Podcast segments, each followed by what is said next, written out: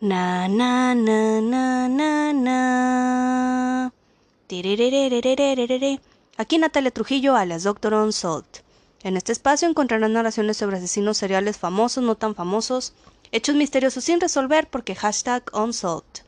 Así que prepárate para quedarte más confundido de lo que ya estabas sobre este mundo. Na na na na na na. Esta semana quiero platicarles sobre otro tema diferente, güeyes. Porque la neta dije, uy, tengo ganas de hablar de caníbales esta vez. La neta es que siempre me llaman la atención los asesinos caníbales porque digo, güeyes, ¿cómo piensan esa clase de personas? Hace años leí un libro al respecto. Justamente es un libro de Michael Stone, ya sé, güey, siempre hablo de él bueno, es el psiquiatra forense que hizo el índice de maldad y todo ese pedo. Bueno, tiene muy buenos libros. Leí justamente uno que creo que se llama La anatomía del mal, no me acuerdo bien. Pero, Glaze, tiene ahí toda la explicación al respecto de de los asesinos, de los tipos de asesinos y había una parte en la cual hablaba sobre canibalismo. Supuestamente se es caníbal, güey. En el momento en el que esa persona siente soledad y decide comerse a la víctima, ¿no? Bueno, hablando de asesinos caníbales, ¿verdad? Porque bueno, ser caníbal es una cosa y luego ser asesino caníbal pues es otra cosa, pero em, en este caso sí, él lo describe como una persona que se siente sola y para tener a la otra persona se la tiene que comer, ¿no? Claro que pues obviamente es una enfermedad mental y mm, abarca muchas más cosas, pero siempre me llamó la atención eso, güey, porque la neta es que a mí lo que más curiosidad me da es cómo piensan al respecto, cómo llegan a ese nivel de enfermedad para hacer lo que hacen.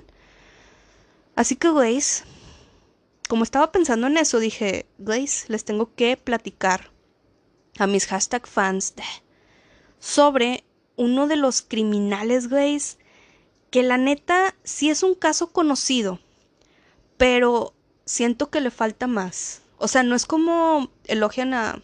Pues sí, güey, tengo que decir elogian porque... Pues sí, a Ted Bundy o así, este...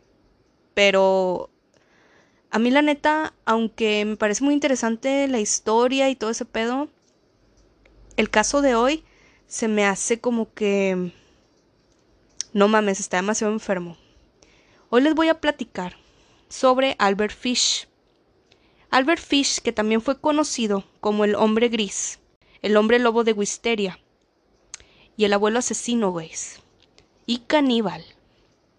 Sí, güeyes, fue un abuelo asesino y fue un abuelo caníbal. Hoy les voy a platicar sobre este criminal que a lo largo de su vida fue acusado de al menos tres asesinatos y confesó haber violado al menos a 100 niños a lo largo de su vida, güey. Esto también me recuerda a varios criminales de Colombia, de Perú, güey. O sea, uno se enfoca mucho siempre como que en los asesinos seriales gringos, güey, pero la neta es que de asesinos seriales así y violadores de niños y así. Hay casos increíbles, güey, en México, en Colombia, en un chorro de lugares que te queda así como que no mames, o sea, ¿cómo es posible la neta? Y yo siempre pienso, güey, ¿por qué? O sea, los científicos Obviamente hay entrevistas y obviamente siempre les están preguntando, ¿por qué haces estas cosas? Y tratan de estudiarlos, pero siento que deberían de estudiar más a profundidad cómo piensan o por qué llegan a ser tan viles y a tener este tipo de acciones. A mí eso me intriga bastante. Así que espero que haya más investigación al respecto. Bueno, continuando con este pedo. Tengo que empezar con hashtag la biografía para entender un poco la base sobre Albert Fish. Él fue hijo de Randall Fish y él fue realmente nombrado como Hamilton Fish. Sin embargo, era bulleado, güey, por este nombre. Le decían X, o sea, huevos con jamón, en su infancia. Entonces, pues obviamente crece con ese trauma, güey. No, la neta es que Albert Fish sí tuvo una infancia difícil y pues sí puedo decir que tiene bastante que ver en su manera de ser.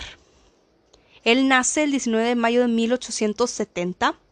Este caso, güey, realmente es de los, o sea, finales del siglo XIX e inicios del siglo XX. Es un criminal antiguo, güey, es un caso antiguo.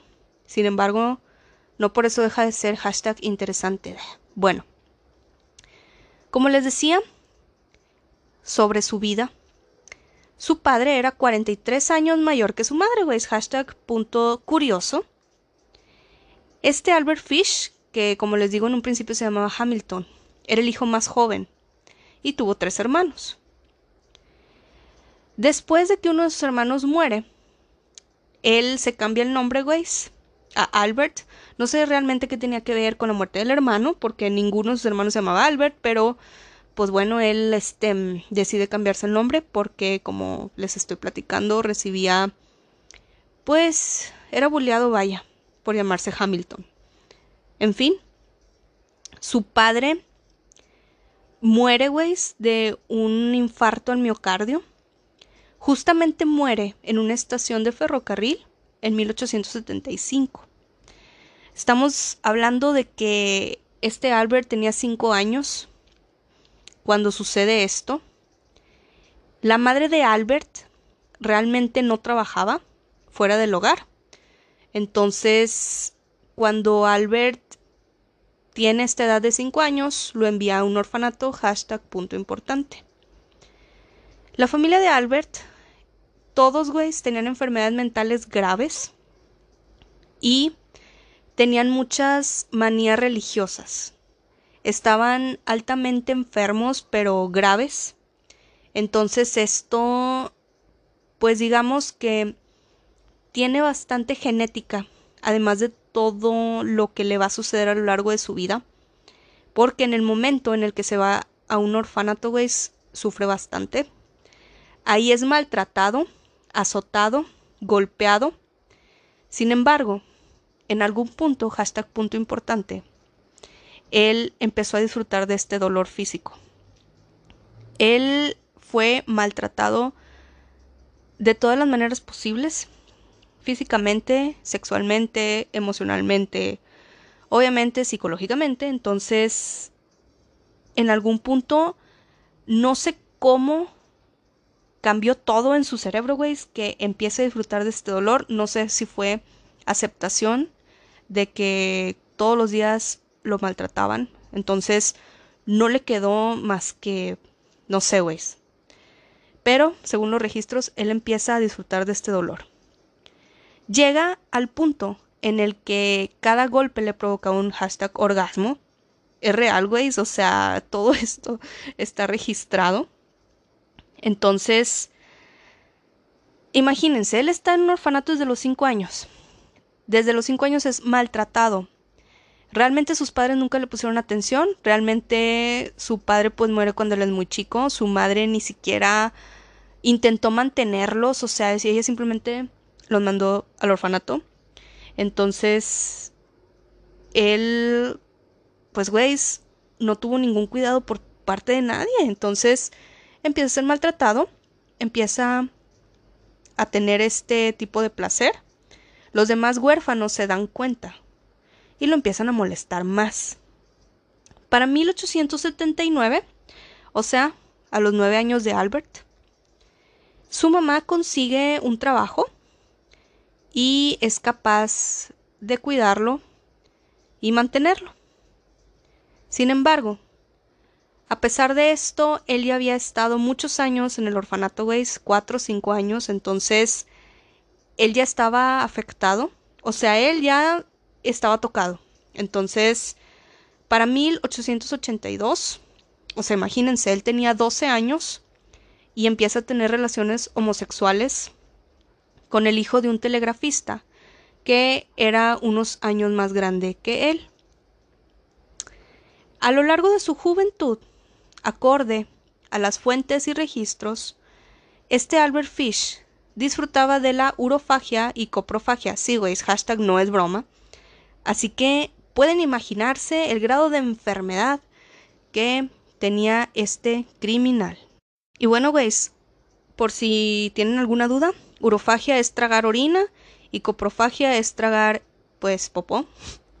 Entonces, estas eran unas prácticas que este Albert Fish también tenía. Entonces, en base a esto, Albert Fish, porque hashtag hobby normal, empieza a visitar baños públicos, simplemente porque al entrar le excitaba mucho el olor, los sonidos. O sea, según esto, le gustaba mucho escuchar a la gente hacer pipí. ¿Qué pedo con él? O sea, neta, se me hace una historia bien interesante porque tiene bastantes puntos así, güey. O sea, él simplemente iba a baños públicos a escuchar a la gente hacer pipí. También le gustaba ir a albercas, güey, porque le gustaba mucho ver hombres jóvenes desnudos. Entonces, la mayor parte de sus fines de semana se la pasaba en baños públicos, güey y en piscinas públicas, porque hashtag normal.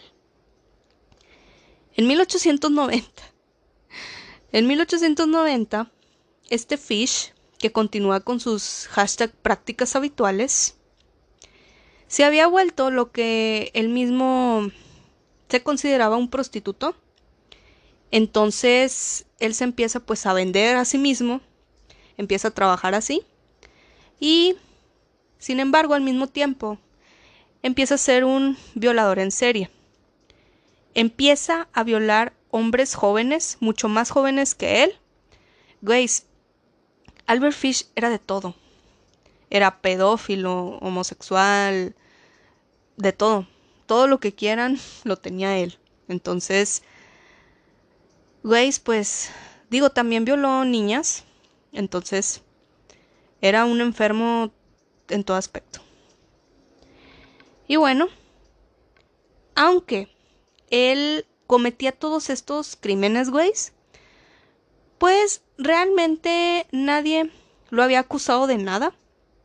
No sé si era por miedo de las víctimas, güeyes, porque la neta no sé. Muchas veces es porque la policía no pela estas declaraciones de víctimas, ¿verdad? Como en muchos casos que he leído al respecto. En este caso no sé exactamente, pero al menos en este punto todavía no hay acusaciones. Tal, tal vez también sea por la época, porque, güey, todavía ni he llegado a los 1900. A pesar de esto, la madre de Albert Fish, que hashtag yo creo que sabía todo este pedo, le arregla un matrimonio, güey, porque hashtag normal. En 1898, Albert Fish se casa con una mujer, güey, nueve años menor que él. Tienen seis hijos. Albert, Anna, Gertrude, Eugene, John y Henry Fish. Me lo crean o no, güey. Albert Fish fue un buen padre y de hecho fue buen esposo también. Sin embargo, él nunca, digamos que, mmm, nunca intentó ocultar su comportamiento extraño. Siempre fue una persona totalmente rara, güey. Inclusive su familia lo consideraba extraño. Y a él pues le vale madre. O sea, él nunca trató de ocultar nada, güey. Y eso también me causa mucha curiosidad porque digo, güey, básicamente está exponiéndose a sí mismo y nadie hace nada, todo se les hace normal. No sé, güey, o sea, ¿qué pedo con eso? Después de esto, güeyes, y de cumplir con su familia, tanto económicamente, porque pues sí pelaba a su familia, güeyes. O sea, eso también, pues de hecho, hay varios asesinos seriales, como BTK, que sí se consideran, pues, buenos padres de familia, güeyes.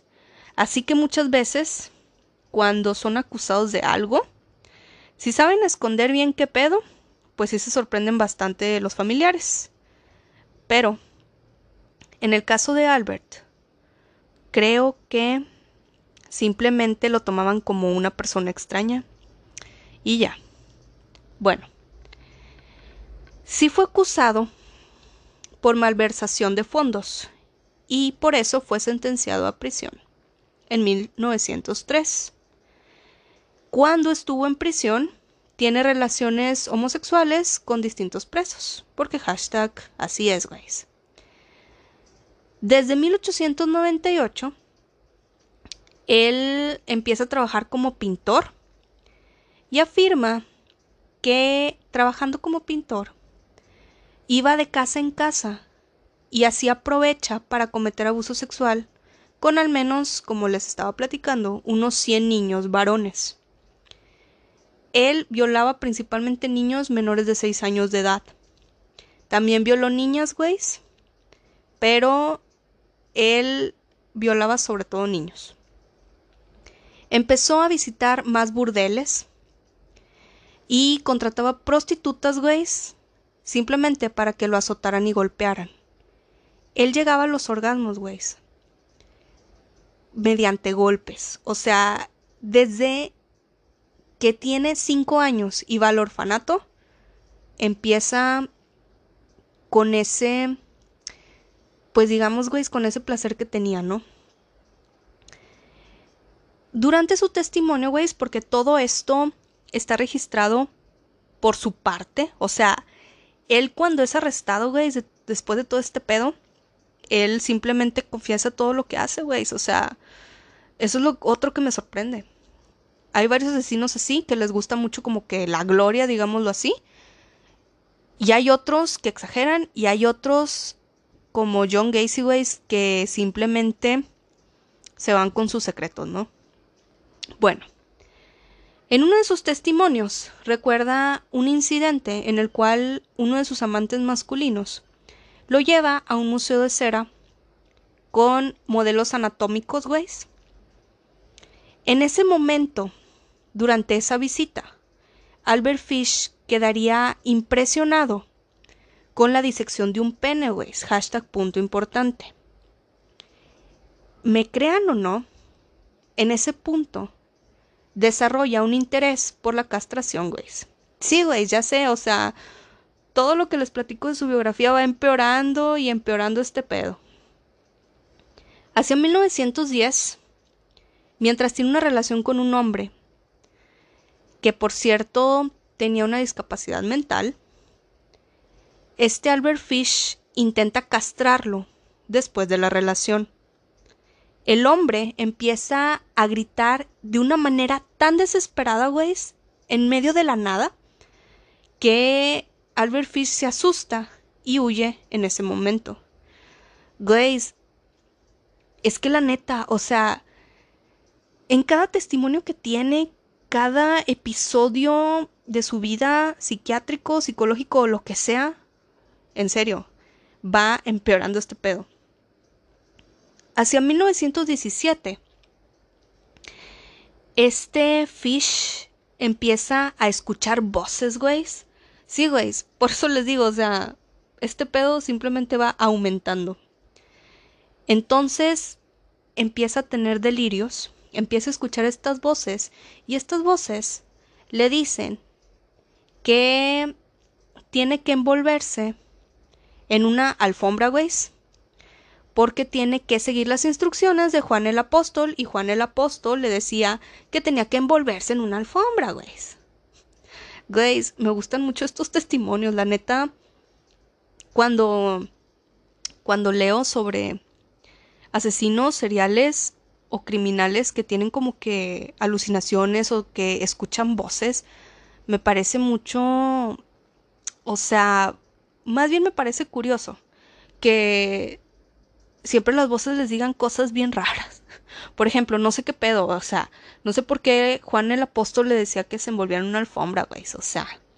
En fin, él empieza a tener delirios y empieza a escuchar voces, güey.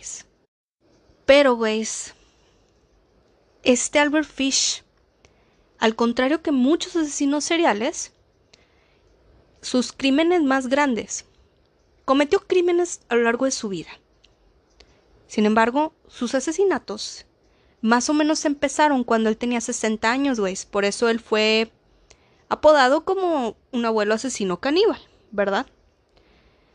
Sus dos primeras víctimas fue un niño con discapacidad mental y un joven afroamericano. Estas dos personas, güey, van a inaugurar el periodo más negro en la vida de Albert Fish, güey. Digamos que así empieza este pedo, güey, que la neta, no sé cómo se tardó tanto para ser asesino. Generalmente, sí, güey, es como por ejemplo Richard Ramírez que empieza robando, empieza espiando y luego se vuelve un asesino súper creepy. Generalmente van aumentando, generalmente va aumentando la violencia, eso es verdad. Pero este hombre empieza muy grande, güey. O sea, para empezar, pues él inicia a los 60, güey. O sea, a los 60 años ya no te mueves igual que a los 30. Entonces, esto también se me hace como que muy curioso. No sé todo este tiempo en qué momento ya decidió ser asesino serial. Pero bueno, es otra de las curiosidades de este caso. El 11 de julio de 1924, este Fish encuentra a Beatriz Kill, que era una niña de 8 años de edad, jugando pues al frente de la granja de sus padres. Ella estaba súper tranquila, un día normal. Se le acerca Albert Fish, le ofrece dinero para que lo acompañe. Y como se veía como un abuelito gentil, güey, hashtag punto importante, le pide a la niña que si lo ayuda a buscar ciertas plantas en los campos vecinos. Estamos hablando que es 1924, güey. Si todavía hay libertad. O sea, para que los niños se vayan con extraños, güey. Imagínense en esa época. O sea, ahorita la gente tiene más miedo, güey. Pero antes, entonces, la niña simplemente lo iba a acompañar. En el momento justo en el que la niña iba a irse con Albert Fish, sale la mamá y ahuyenta a Albert. De buenas, güey. Fish se aleja, pero regresa unos días después, güey. Porque, pues él está insistente con esa niña, ¿no? Intenta dormir ahí por la noche. Sin embargo, ahora es descubierto por Hans Kiel, que es el padre de la niña. Y pues le pide que no, güey. O sea, le dice que no puede dormir aquí. Güey, neta, Albert Fish no sé por qué insistía tanto. Sin embargo, intentó cometer un crimen con esta niña. Pero, como los padres sí estaban al tanto, güey, hashtag no lo logra en este punto. Ese fue otro de los crímenes que él intenta, pero se pudo evitar. No gracias a la policía, ¿verdad? Esta vez fue gracias a que los padres siempre estaban como que viendo qué pedo. Voy a platicarles, güeyes, sobre su crimen principal, su crimen que va a englobar todos sus apodos, el testimonio, güeyes, y la evidencia de que este Albert Fish era un caníbal también. El 25 de mayo de 1928, Edward Bott pone un anuncio clasificado en el periódico que decía, hombre joven de 18 años, desea conseguir trabajo. Soy Edward Bott, calle 406. ¿Veis? Ya ven que antes pues todo se publicaba en el periódico, güeyes. O sea, estamos hablando que son los años 20, güeyes, de 1900. El 28 de mayo de 1928, este Albert Fish observa este anuncio y le llama la atención. Albert Fish, que como les comentaba, ya tenía 60 años de edad, decide visitar a la familia de Edward Bott, bajo el pretexto de que quería contratar a Edward, ¿no? Se presenta a sí mismo como Frank Howard, o sea, Albert Fish no da su nombre real en este pedo y dice que es un granjero. Al llegar, Fish conoce a la joven hermana de Bot, hashtag punto súper importante. La hermana de Edward Bott se llamaba Grace Bott. Grace tenía 10 años de edad, Grace. Albert Fish le promete a Edward contratarlo y le dijo que en unos días estaría listo pues todo el pedo, que podría empezar a trabajar pronto. En su segunda visita, contrata a Edward y convence a los padres de Edward, Delia Flanagan y Albert Bott, de dejar que Grace lo acompañara a una fiesta de cumpleaños aquella tarde en la casa de su hermana, Grace. Hashtag punto súper importante. Grace, la neta, ¿qué pedo? Llegas con unos padres y les dices que vas a contratar a su hijo de 18 años, porque pues era el hijo el que buscaba trabajo. Pero la condición es que los padres dejen que la niña de 10 años vaya con él a una fiesta, güey. Güey, ¿qué pedo? Si ni siquiera conocen a este Albert, o sea. Bueno. Albert Bott era un empleado, güey, de una empresa que se llamaba Life Assurance Society. Entonces, pues, a pesar de que él sí tenía una buena posición, güey, económica, aún así quería que su hijo Edward, pues, consiguiera trabajo como que por sí mismo, ¿no? Grace tenía otra hermana que se llamaba Beatriz y además tenía dos hermanos, Albert Bott II y George Bott. Edward era el hermano mayor. ¿Me creerán, güey, que los papás de Grace le dicen a Albert que está bien y que pues sí la puede llevar a la fiesta? Ese día, Albert Fish se va con Grace, Grace, y Grace nunca regresa.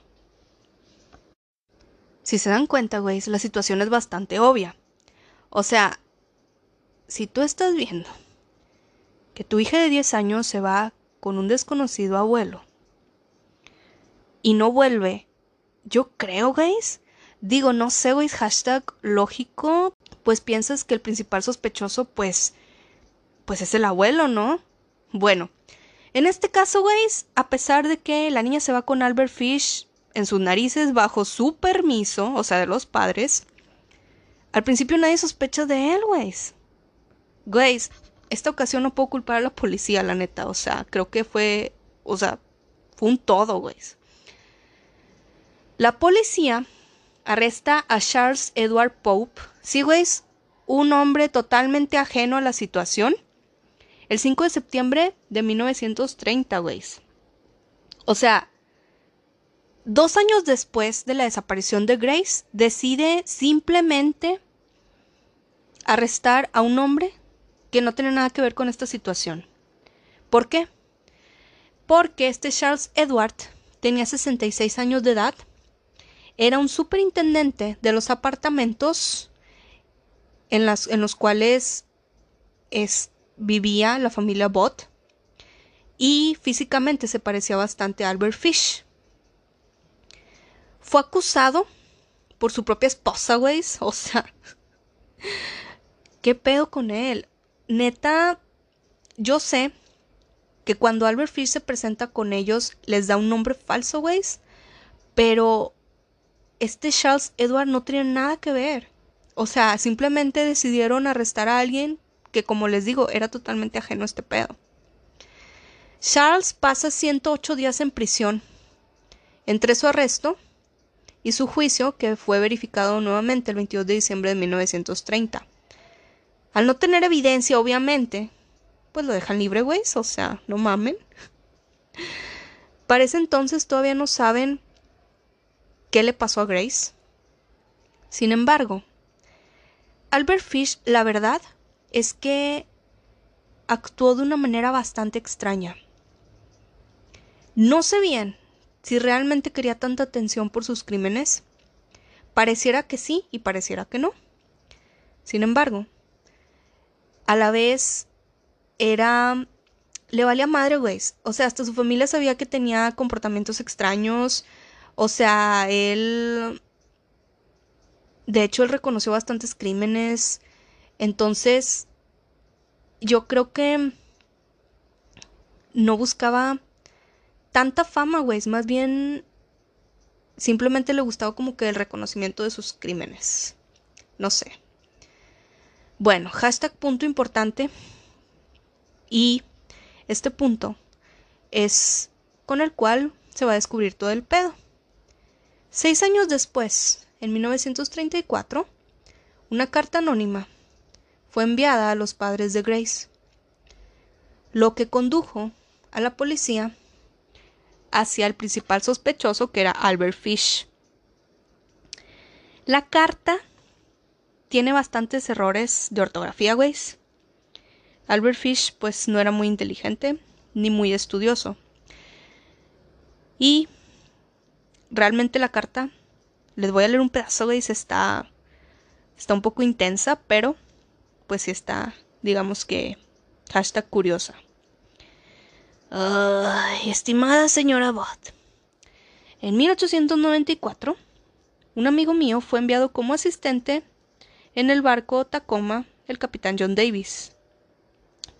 Ellos fueron a tierra y se embriagaron. Cuando regresaron el barco ya no estaba. En aquel entonces la carne de cualquier tipo costaba de uno a tres dólares por libra. Así que tan grande era el sufrimiento entre los pobres como en los niños menores de 12 años, que por cierto eran vendidos como alimentos, hashtag punto importante, en orden de mantener a los demás libres de morir de hambre. Un chico o chica menores de 14 años no estaban seguros en las calles, señora Bott. Usted podía entrar a cualquier tienda y pedir un filete o carne en estofado y podría ser un niño. La parte del cuerpo desnudo de un chico o chica sería sacada y lo que usted quisiera sería cortado de él. El trasero, hashtag punto importante, de un chico o chica, la cual es la parte más dulce del cuerpo, era vendida como chuleta de ternera a un precio muy alto. Güey, ya sé, está súper enferma la carta, güey. Pero bueno, es una de la evidencia del canibalismo de este Albert Fish. Bueno, esa es parte de la carta, güey. Que básicamente, si se dan cuenta, está recitando o tratando de justificar a su manera su propio canibalismo, ¿no? Estaba diciendo, güey, de alguna manera me recuerda un poco a la película de Hannibal Lecter, pero la precuela en la cual explican un poco de por qué es caníbal. Él quiso explicar lo mismo, que por las situaciones pues tenían que comer carne humana, ¿no? Según. Bueno, me voy a otra parte de la carta, que justamente es la evidencia de lo que le sucede a Grace. El domingo 3 de junio de 1928. Yo los visité. Les llevé queso y fresas. Almorzamos. Grace se sentó en mi regazo y me besó. En ese momento decidí comerla. Con el pretexto de llevarla a una fiesta, ustedes me dijeron que sí. La llevé a una casa vacía en Westchester, que yo había escogido. Cuando llegamos le dije que se quedara fuera. Grace empezó a recorrer. Grace empezó a recoger flores, subí y me quité mi ropa. Yo sabía que si no lo hacía, las mancharía de sangre. Cuando estuvo todo listo me asomé a la ventana y la llamé. Me oculté en un armario, hasta que ella estuvo en la habitación. Cuando me vio completamente desnudo, empezó a llorar y a huir. La atrapé y me dijo que se lo diría a su mamá. La desnudé, la pateé, me rasguñó, la estrangulé, la corté en pequeños pedazos para poder llevarme la carne a mis habitaciones. La cociné y la comí. Y su trasero era lo más dulce. Me llevó nueve días comer su cuerpo entero. No la violé. Murió virgen. Grace. Hay que imaginar el trauma mayor de tú como padre recibir una carta así, güey. O sea, esta fue su mayor evidencia que básicamente es una confesión. ¿Por qué seis años después, si él, como viene en la descripción, se la come en nueve días, ¿no? O sea, la mata inmediatamente. Entonces, ¿por qué? Manda la carta seis años después. Como que no tiene mucho sentido. Supongo que en algún punto fue que quería su reconocimiento o no sé, güey, no sé qué pensar porque no creo que sea porque tuviera conciencia, o sea, ni de pedo. Bueno. Hashtag, punto importante. La mamá de Grace era analfabeta y ni siquiera pudo leer esta carta por sí misma, güey. Yo creo que esto fue bastante suerte porque qué trauma en serio. Se la da a su hijo para que la lea. Obviamente su hijo queda en shock. Esta carta se la dan a la policía y la policía, la primera parte que les leí sobre el capitán y sobre el canibalismo, no se sabe bien si realmente esto fue verdadero. Yo creo que simplemente es una explicación o justificación o algo sobre su canibalismo. Pero la policía dice que no hay evidencia al respecto sobre si es real esa historia, ¿no? Lo que sí consideraron real fue la segunda parte de la carta que también les leí, en la cual habla del asesinato de Grace. ¿Por qué? Una, la descripción era muy exacta, era totalmente todo lo que sucedió y básicamente empieza la investigación fuerte, güey, en este momento. Finalmente, gracias a esta carta, dan con Albert Fish.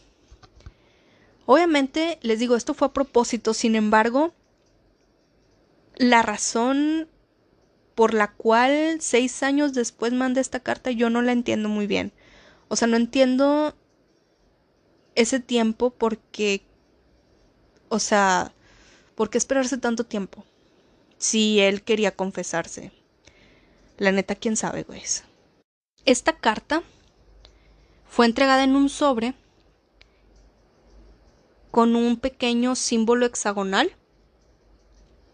Tenía algunas siglas.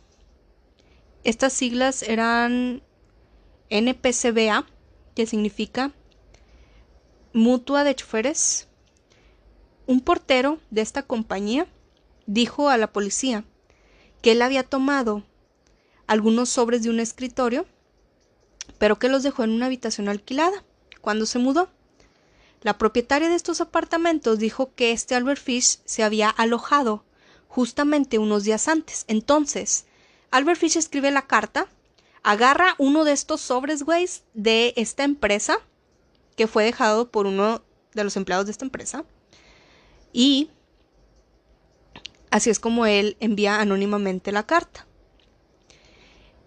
Gracias a esta carta he rastreado es finalmente llevado a la comisaría, es interrogado y en ningún momento negó el asesinato de Grace Bott.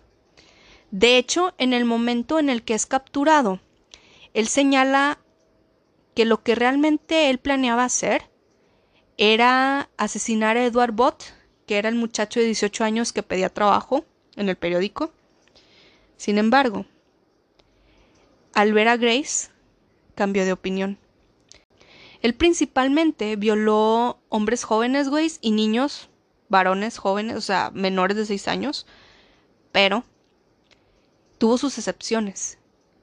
Y una de sus excepciones fue Grace Bott, que finalmente ella no solo, bueno, supuestamente ella no la violó, pero es asesinada y fue comida por él. Entonces, él al verla, cambia totalmente sus intenciones en este pedo. Ya capturado Albert Fish, comienza con sus testimonios. Grace, ustedes pensarán que el caso de Grace Bott, que estuvo súper terrible, súper mamón, como quieran verlo, güeyes, o sea, súper fuerte, pues me creerán que Albert Fish tiene más casos así.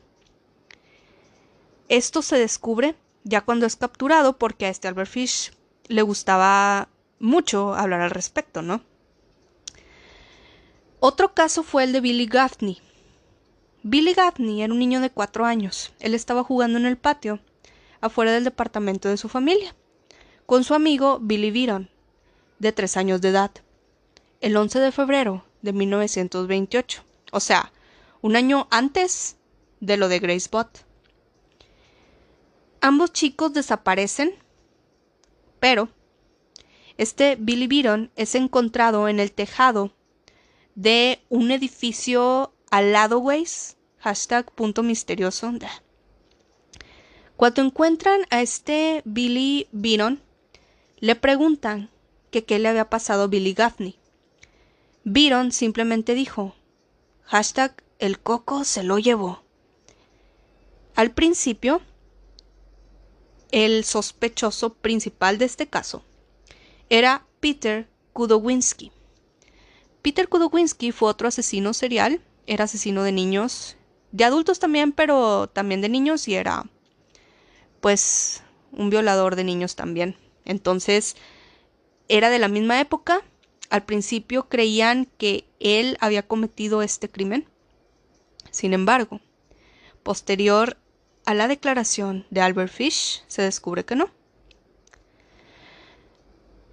Joseph Meehan, que era un conductor de un tranvía, ve la foto de Albert Fish en los diarios y lo identifica como el anciano que ve el 11 de febrero de 1927 tratando de calmar a un niño sentado a su lado en el tranvía. Hashtag punto súper importante. O sea, este Joseph Meehan fue un testigo esencial en este caso. El niño no tenía chaqueta y estaba pidiendo por su madre. Sin embargo, Joseph ve que el hombre arrastra al niño fuera del vehículo. La policía lo compara, interroga a Joseph e iguala la descripción del niño con la afiliación de este Billy. Hashtag punto importante. El cuerpo de Billy Gaffney nunca fue recuperado. La madre de Billy visita a Albert Fish en la prisión para tratar de obtener más detalles de la muerte de su hijo. Y en este caso, y en este punto, sí admite este crimen. Y de hecho, escribe otra carta al respecto, que sí, sí, les voy a leer una parte. Lleve al niño a unos vertederos. Ahí hay una casa que permanece sola no lejos de donde lo tomé. Lo desnudé, lo até, lo amordacé y quemé sus ropas. Arrojé sus zapatos al vertedero. Al día siguiente, como a las 2 pm, agarré un látigo. Lo corté y empecé a azotar su trasero hasta que la sangre corrió en sus piernas. Le corté orejas, nariz, y la boca de oreja a oreja. Hashtag como el guasón, Le saqué los ojos. Ya estaba muerto. Enterré el cuchillo en su vientre. Acerqué mi boca a su cuerpo y bebí su sangre. Hashtag punto importante. Por esto es uno de sus apodos, güeyes. ¿Sí? Así es. No basta ser caníbal, también bebió la sangre de este niño. Entonces lo corta en pedazos y varias partes de su cuerpo se los lleva a Su pene, sus testículos, sus orejas, su nariz, parte de su cara, su vientre. Los guarda, se los lleva a su casa. Los hace en el horno. Se los come, güeyes. Ah, y para esto dice cómo los preparó.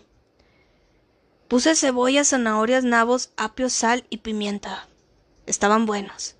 Partí su trasero, corté su pene, sus testículos, los lavé primero, puse tiras de tocino, escogí cuatro cebollas y las puse.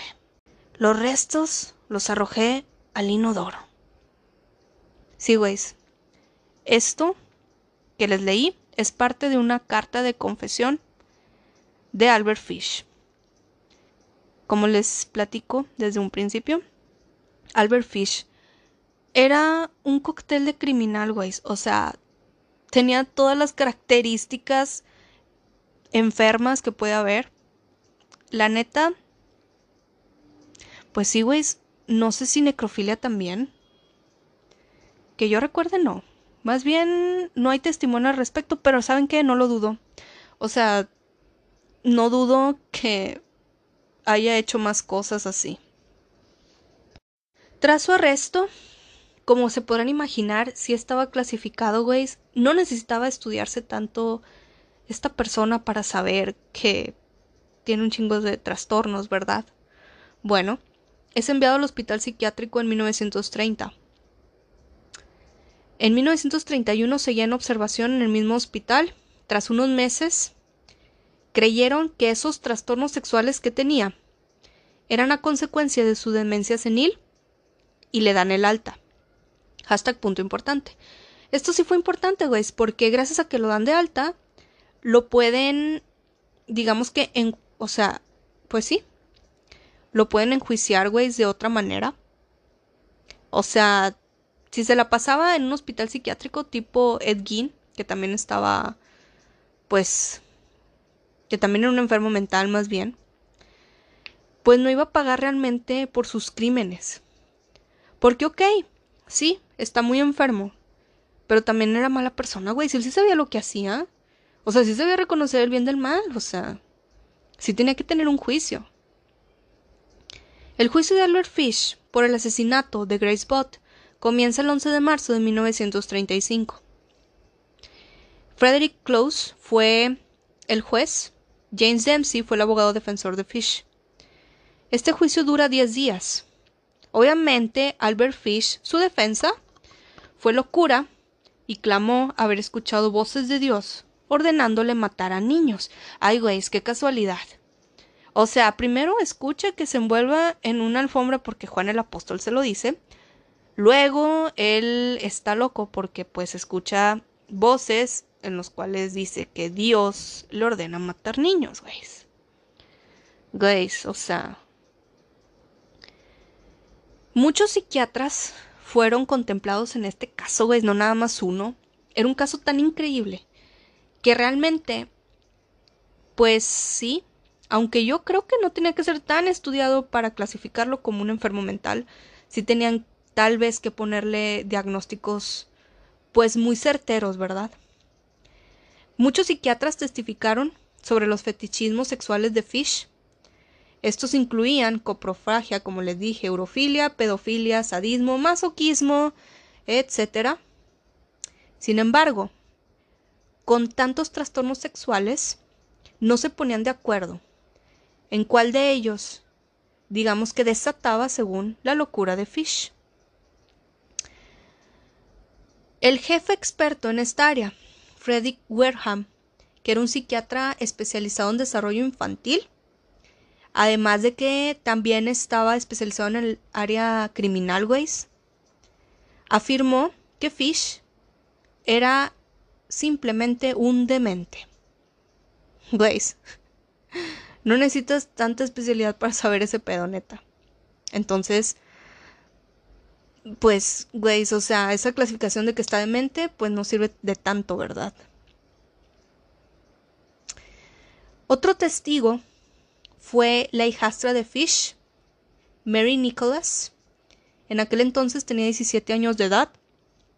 Ella testifica que Fish la instaba a ella y a sus hermanos a que jugaran digamos que con cosas que involucraban el masoquismo, donde él mismo jugaba también con ellos y él siempre quería perder, güey, porque el juego se trataba de que el que perdiera tenía que ser azotado, güey. Y como ya les platiqué, ya saben qué pasaba cuando azotaban a Albert Fish, ¿verdad? A pesar de todo esto, el jurado que la neta yo estoy de acuerdo con ellos, güey. Lo encontró culpable y lo encontró cuerdo, güey. O sea, ni de pedo creyeron que estaba demente. Yo sí creo que tiene trastornos muy fuertes, pero también creo que sí sabía, como les estoy platicando, sí sabía, o sea, que está bien y que está mal, güey, porque hizo cosas de manera premeditadas, planeadas. O sea, huía. O sea, si, si realmente estás enfermo así de mente, o sea, senil, ni siquiera hubiera intentado huir.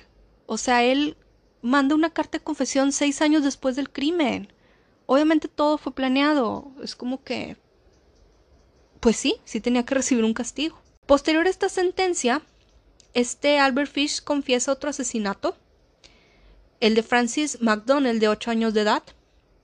Francis jugaba en el porche frente a su casa. Si se dan cuenta, güey, siempre son niños que están jugando fuera de su casa, güey. O sea, el 15 de julio de 1924. O sea, básicamente este fue su primer asesinato oficial, porque el de Billy fue en el 27 y el de Grace en el 28. La madre de Francis ve a un anciano apretando y aflojando sus puños, caminando sin decir nada. Después ve a este anciano nuevamente, pero se da cuenta la mamá que ese anciano observa de una manera muy extraña a su hijo Francis. A pesar de esto, como que pues no sospecha tanto de este Albert Fish, entonces simplemente lo ve como un anciano extraño. Sin embargo, días después el cuerpo de Francis fue encontrado en los bosques cercanos, en donde un vecino vio a Francis y a este hashtag anciano dirigirse ahí esa tarde. Francis había sido estrangulado y sodomizado, Además de que le faltaba una pantorrilla, güey. Así que, güey, seguramente se comió la pantorrilla, ¿verdad? Estos son los tres asesinatos oficiales de Albert Fish, confesados por él. Sin embargo, realmente no estamos seguros de que haya cometido solamente estos tres asesinatos. Albert Fish llega a prisión en marzo de 1935. Es sentenciado a muerte, güey es ejecutado en la silla eléctrica el 16 de enero de 1936 en la correccional. Entró a la cámara de ejecución a las 11.06 de la noche. Fue declarado muerto tres minutos después. Se tiene registro, afirmó en sus últimas palabras, que lo de la silla eléctrica sería pues sí, el mayor placer de su vida, güey, porque él era, pues, masoquista, ¿no? Así es como es enjuiciado, culpado y recibió castigo por sus terribles crímenes, güey. La neta es que es un caso bastante fuerte. Y yo creo que hicieron bien en no encerrarlo en un hospital psiquiátrico, güey, porque yo, la neta, sí pienso, como muchos de ustedes pensarán, es que él sí sabía la diferencia entre el bien y el mal. Así que, güeyes, esta historia, que es una de mis favoritas, de... nada, es que es una persona que realmente me causa mucha curiosidad. O sea, Debería de haber más documentales al respecto, güey. Sin embargo, pues hay un chingo de documentales de Ted Bundy, ¿no? Bueno, mi siguiente caso será igual de interesante. Sin embargo, voy a tenerles otra recomendación de una película muy buena que, que vi, güey. Que la neta, guys, bueno, a mí me gustó bastante. Así que el próximo episodio es hashtag sorpresa de... Gracias por escucharme y Estoy intentando subirlo más seguido que puedo, güey, pero hashtag ando haciendo tareas todo el tiempo. Así que gracias por la paciencia, gracias por seguirme escuchando. Cualquier tema o, no sé, historia, me pueden decir. Y la haré podcast. Guys, stay home, cuídense. Y escuchen mi próximo episodio, que estará súper interesante. Así que, guys, recuerden, porque hashtag unsolved.